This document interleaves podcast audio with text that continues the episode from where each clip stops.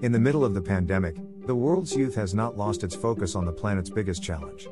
School children in Germany are setting up a political party, Klimaliste, standing in local elections.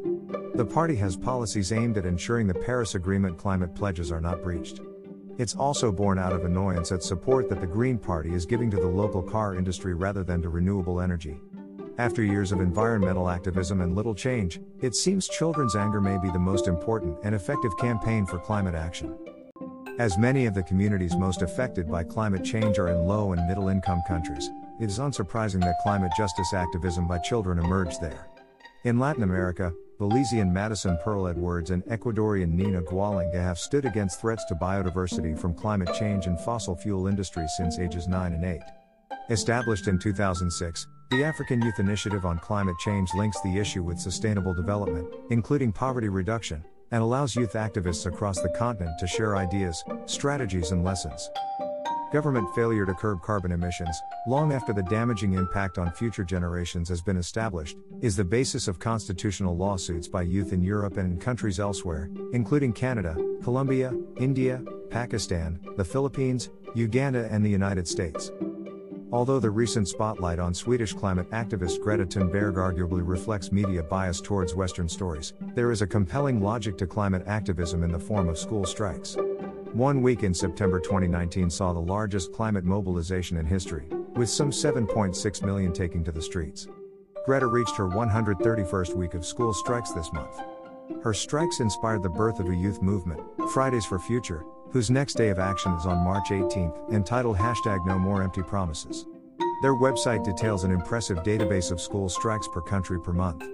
No region is left untouched. Even though school closures have put a dampener on some of these organized movements this past year, youth activists have found alternative movements. When the minus 20 Colombian pesos was postponed, for instance, youth organizations set up their own mock COP, a two week virtual meeting with dozens of delegates from 140 countries, to show what they would do if they were in charge. While built on scientific consensus, school children's leading role on climate is justified. Younger generations will be more exposed than political decision makers to climate change's long term impact.